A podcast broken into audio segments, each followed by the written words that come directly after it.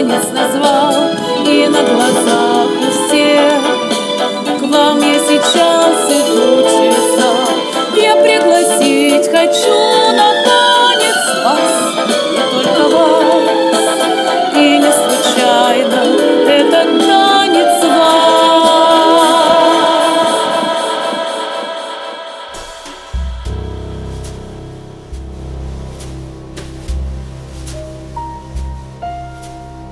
Эта певица слепая. Или незрячая. Считается, что так вежливей. Добрый день, добрый вечер, добрая бескрайняя ночь. Меня зовут Евгений Бабушкин, и сегодняшняя темная материя темна по-настоящему. Мы будем говорить про слепоту. Для меня это очень важно. Когда мы еще выходили гулять с дедом, он цитировал старый романс про седое утро и радовался, что раз туман, значит день будет ясный. Не было никакого тумана. Просто он перед смертью стал терять зрение. А мой лучший друг, молодой, мой ровесник, ослеп на один глаз из-за глаукомы, а вторым видит, как в туннеле. Ему было очень страшно. Он думал, что это не остановится. И мне страшно. Но я не хочу вас пугать. Я хочу, чтобы вы представили сцену. Москва. Вечер. Две девушки сидят в кафе на Третьяковской. Одна — Юля, слепая певица. Другая — Надя, наш гостевой редактор. На записи есть ее голос тоже. И Надя спрашивает, что значит жить во тьме. Вот мы сейчас сидим в кафе, да? Да. Вот как я слышу, то есть впереди нас, вот, ну, мне кажется, вот по моему, вот с- справа, ну вот стена, да, вот я Да. ее руками не потрогала, вот просто чувствую, да, вот кожей, вот то, что вот впереди тоже за тобой никто не сидит, да, я не слышу других голосов, вот э, Да. за тобой, сзади нас тоже никого нет. Вот мне кажется, что слева столики, Да. А откуда-то вот оттуда спереди доносятся звуки посуды, значит, там что-то похожее на раздачу, на кухню. А, ну вот окно я, конечно, светоощущения у меня сейчас нет, я не различаю свет и темноту, и поэтому не могу сказать, где окно в кафе. Ну, вот пока ничего другого. В общем, слева ряд столиков, за которыми я слышу человеческие голоса. И понимаю, в принципе, по звуку посуды, что люди кушают ложечками. Да. Незрячий человек, в отличие от зрячего, не может пойти по улице в наушниках, да, включить музыку, потому что, а как, как говорится, нужно слушать пространство, где машины, где люди там проходят мимо. Или тоже сориентироваться, например, даже в кафе сориентироваться. Слышно же, где столики, где люди разговаривают за столиками, да, а, а где свободное пространство, то есть откуда не доносится никаких звуков, можно идти спокойно. Я же слышу, что кто-то там сидит и стучит ложечкой, да? Понятно, что это не раздача, а именно столик, где едят. Или, например, э, также э, бывало, когда я жила в общежитии, все говорили, что, наверное, я слабовидящая. Ну, что я там понимала, например, где кухня или где туалет находится, да? Я говорю, ну я же понимаю это по характерным звукам, то есть там во- вода или там кто-то что-то варит, там по запаху, да, что откуда что доносится, какой запах. Понятно, что из туалета курицей пахнуть не будет, и это кухня, если я заворачиваю. Ну, что мне в общежитии, например, говорили, что я четко знаю, куда идти, да, что считали, что у меня есть зрение, остаток. А я ориентировалась на звуки, на запахи. Также, например, я иду, открываю дверь, э, как, ну, просто ориентируясь по двери, сразу понимаю, что, например, парикмахерская тоже по запаху, там магазин, тоже на запах ориентируюсь. Юля Дьякова, 33 года, родилась в Череповце, приехала в Москву, чтобы учиться на педагога, Она была от рождения слепа, но светочувствительна, то есть отличала окно от двери. Это жизненно важно. В 26 лет неудачная операция, полная чернота. Последние 7 лет она живет с собакой-поводырем Дианой. Пенсию, конечно, получает, но понимаете, какая в России пенсия. Поэтому работает. Я сам так много лет работал и всегда стараюсь кинуть сотку уличному музыканту. На Третьяковке их полно. То гитаристы, то флейтисты, то на колокольчиках каких-нибудь играют. Я понимаю, что когда ты несешься куда-то по делам, случайное бренчание или пение может даже раздражать.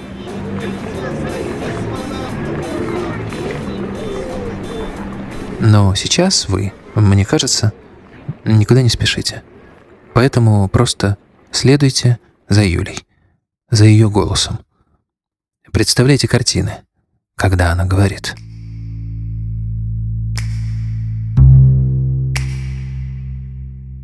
Музыка помогает человеку. Это не важно, зрячему, не зрячему, просто как-то принято считать, что особенно как-то для незрячих э, мир музыки незрячим близок. Ну, может быть, да, но в принципе, я думаю, что это общ, общий мировой такой антистресс музыка. Ну, вообще, на самом деле, -то для слепого человека профессия уличного артиста, она древняя, можно сказать, да? А чем зарабатывали слепые в древности, да? Вот либо на улицах играли, пели. Да, в принципе, к 21 веку особо-то ничего не изменилось. Это доступная профессия, которая может кормить. Это первое. А второе, это все-таки возможность какой-то самореализации. Почему и зрячих много музыкантов на улице, да? Но, во-первых, это поиск публики, это неожиданные встречи, э, ну, естественно, это материальное какое-то благополучие, да, все-таки кормит это, кусок хлеба всегда. Э, и это возможность где-то выступать, да, потому что ведь, э, ну, скажем честно, не каждый же попадет на сцену, да, на большую, там, не каждый попадет на какой-то какой-то проект достаточно, а тем более человеку с инвалиду по зрению, так э, вообще сложно, там в тот же ресторан, так не факт, что еще и возьмут. Поэтому это возможность где-то заявить о себе. Вот я э, пою на улице, да. Э, понятно, что человек постоянно на виду. И меня вообще дико раздражает, когда вот люди, так не нравится вам, да идите вы своей дорогой, родные мои, да. Они начинают лезть с вопросами. А что? Да неужели вам может нравиться? Да что вы тут это делать? А что вы ничем больше другим заниматься не можете? Да ваше какое, прости меня, собачье дело. Нравится мне, не нравится, могу я заниматься чем или не могу. Идите мимо. Да? Вот, э, как говорится, каждый занимается тем, что он любит, что ему ближе. Вот, и я же к вам не лезу, почему вот работаете, почему вы там раздаете листовки или там почему вы э, еще что-то делаете, там, я не знаю, работаете в магазине. Очень не люблю, когда с религиозными темами. Вот почему-то к инвалидам очень часто подходят религиозные люди на улице и начинают навязывать свои убеждения. Вот почему-то считают, что если человек не инвалид, то обязательно надо вот обратить в какую-то какую-то религию, к Богу. Может, оно, конечно, и надо, да, но давайте человек инвалид сам разберется, да. Сейчас есть доступный интернет, все-таки церкви все открыты достаточно. То есть информация о каждой религии до слепого человека, в том числе и до слепого, доходит очень много. И не надо вот это вот навязывать, пытаться куда-то зазывать, вербовать. Ну, неприятно, честно говоря. Особенно вот э, ко мне, я пела на рынке, подошла девушка, и а лето же, понятно, что вот все открыто, да, маечки, там, кофточки. И она мне, я в платье в легком стояла. Почему вы не носите крест? В вашем-то положении обязательно нужно носить крестик. Я говорю, а почему для вас это так важно? Вот стоит девушка, поет на рынке, какое ваше, простите меня, дело? Ношу я крестик или не ношу я крестик? Носите на здоровье сами, зачем вы лезете ко мне, вот в мою душу, да? Вот, и почему я должна каждому рассказывать? Я, конечно, ей рассказала о своих э, внеконфессиональных религиозных взглядах, о том, что для меня э, крест, да, библейский, вот это вот, возьми крест свой, как говорят, вот, да, вот носят же крест, крестики. И когда она мне начала, что вот сказано же в Библии, там, возьми крест, да, я говорю, так это же метафора, то есть крест можно взять по-разному, крест заботы о ком-то, да, крест своего несчастья, крест каких-то вот, я не знаю, дел, призвания своего, еще какой-то, но не обязательно надеть на себя что-то в форме креста и носить. Я говорю, вот у каждого свои представления о том, как надо верить, как надо жить, и зачем ко мне лезть. Однажды была еще ситуация. Э, молодой человек подошел и говорит, можно я за вас помолюсь? Ну вот как можно ответить человеку? Ну, наверное, можно, да. Ну, он же ничего плохого не спросил, ничего. Но он оказался, я не знаю, из какой-то веры, и он встал и начал громко молиться, и молился минут 15. Во-первых, я вся замерзла, потому что когда человек выходит на улицу петь, да, там, и, и так каждая минута, она, ну, ты как бы... Там, Э, ценишь свое рабочее время, да? А во-вторых, я, я стою и не понимаю вообще, что мне делать, я не могу его прервать. А с другой стороны, это так громко, и я понимаю, что, наверное, люди смотрят. И как-то мне это было очень странно. Поэтому, когда меня уже стали спрашивать, можно ли я за вас помолюсь, я уже реагирую не очень адекватно и говорю, что, наверное, лучше не надо. Я немного скучаю по этой дурацкой Москве, где все молятся, но не знают как зарабатывают, но не знают зачем. И все это носится по кругу, и все галдит. Грех жаловаться, Вильнюс приятный город, но нет, я все-таки скучаю. Мои руки и ноги в Москве — это Надя Маркелова, наш гостевой редактор. Без нее темная материя вообще не получилась бы. Это Надя находит большинство героев, это Надя разговорила Юлю. И я хочу сегодня дать Наде слово. На самом деле, с Юлей мы знакомы с 2007 года. Э, мы в тот год мы учились на первом курсе филфака МПГУ. Это было очень интересно, и это необыкновенно было наблюдать, что в первом ряду в аудитории в огромной сидит человек, и шрифтом Брайля в такой большой тетрадке с помощью специального приспособления записывает э, с помощью проколов все лекции, которые нам читают. Это очень необычный звук, который я даже повторить сейчас не смогу. Но, тем не менее, это было. И да, мы общались, но вот один из страхов, который ждал меня на интервью, я очень боялась с Юлей разговаривать на самом деле, потому что, да, мы общались, но не настолько близко, чтобы я задавала ей какие-то такие вопросы, которые в интервью прозвучали и на который она в итоге ответила. Э, мне было очень страшно ее задеть, но, ну, еще я вопросы дурацкие все время задаю, но, тем не менее, мы отлично справились, как мне кажется. А, еще одна из особенностей, с которой я никогда не сталкивалась, э, я привыкла разговаривать с людьми, поддерживать зрительный контакт. А тут я даже не знаю, как описать. Вот если ты пытаешься посмотреть человеку в глаза, э, а у, у Юли есть глаза, вы не подумайте, э, очень красивого цвета. Но движения глаз хаотичные и ни на чем не фокусируются. То есть они как бы живут совершенно своей жизнью. И это было очень странно. И вроде как ты пытаешься смотреть на человека, но какого-то совсем контакта нет. Я даже описать это не могу внятно. Ну, а самое забавное, хотя я не знаю, насколько вообще это забавно, а, я же была рядом с Юлей, когда она пела и записывала эти песни, а потом в перерыве между песнями она просто стала вытаскивать из пакета деньги, которые люди оставили, и дает мне что-то и говорит, Надя, посмотри, вот что мне опять положили туда.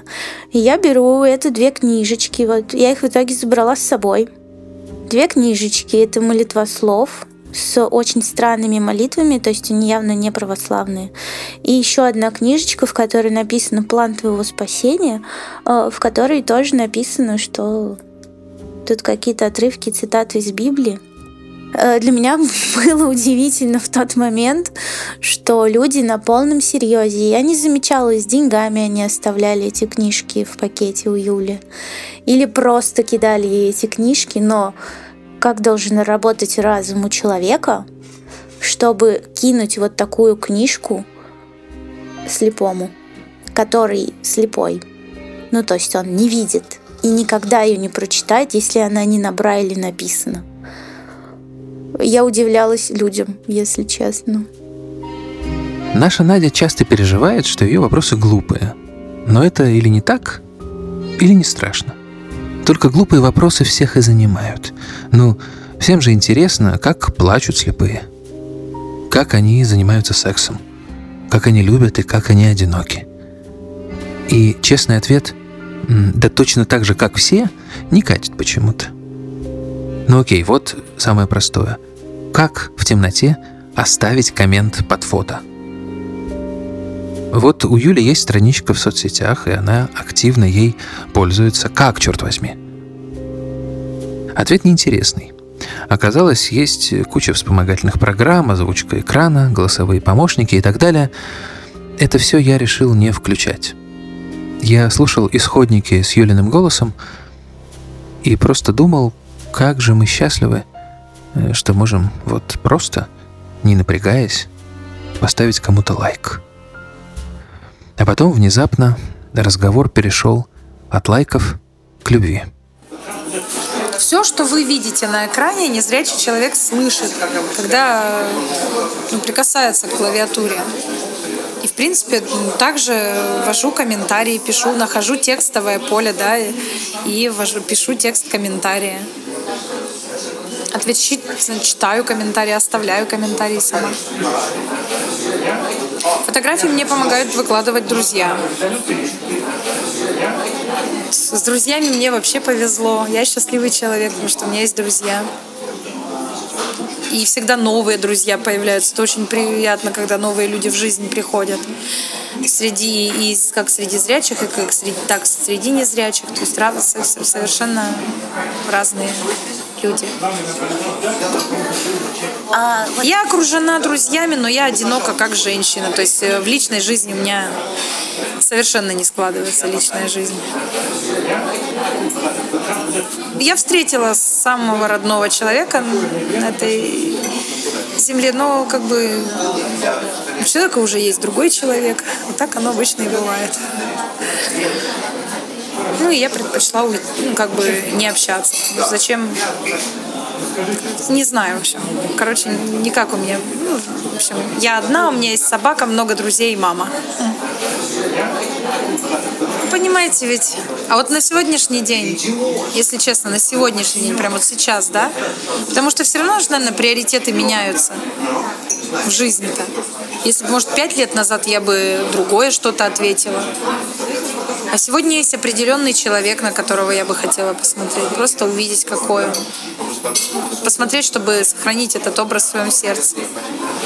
Как можно влюбиться, если ты человека не видишь? А как? А что, что влюбляются только по зрительному образу? Ну, нет, ну я понимаю, что а какие еще каналы ты используешь? Ну как-то вот прям интересно. Да, это же внутри происходит. Ты с человеком общаешься, загорается искра внутри. Это вообще, мне кажется, даже зрячий человек не может объяснить, как происходит, влюбился человек или не влюбился. Это же ведь, э, ну же, свыше дается вот это вот сюда вот бьет, ёкает и все. Ты понимаешь, вот она, родная душа. Ёкнет, вот тогда сразу понятно. А вот бывают такие моменты, когда тебе очень плохо, просто вот ты в отчаянии. А как ты справляешься с этим состоянием? Я пою для людей. Хожу и пою несколько часов. Это моя психотерапия. Еще я гуляю с собакой. Вот я сегодня прорыдала все утро. Пес подошел, встал на кровать лапами, вылезал мне лицо, глаза, морду, щеки. Вот. И принес поводок пошли гулять.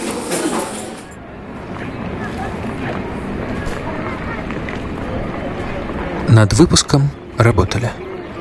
Композитор Вальдемар Бибоповский, звукорежиссер Анна Летичевская, продюсер Надежда Маркелова, автор сценария Евгений Бабушкин, поет Юля Дьякова. Вчера мы в облаках жили. Звенело и цвело лето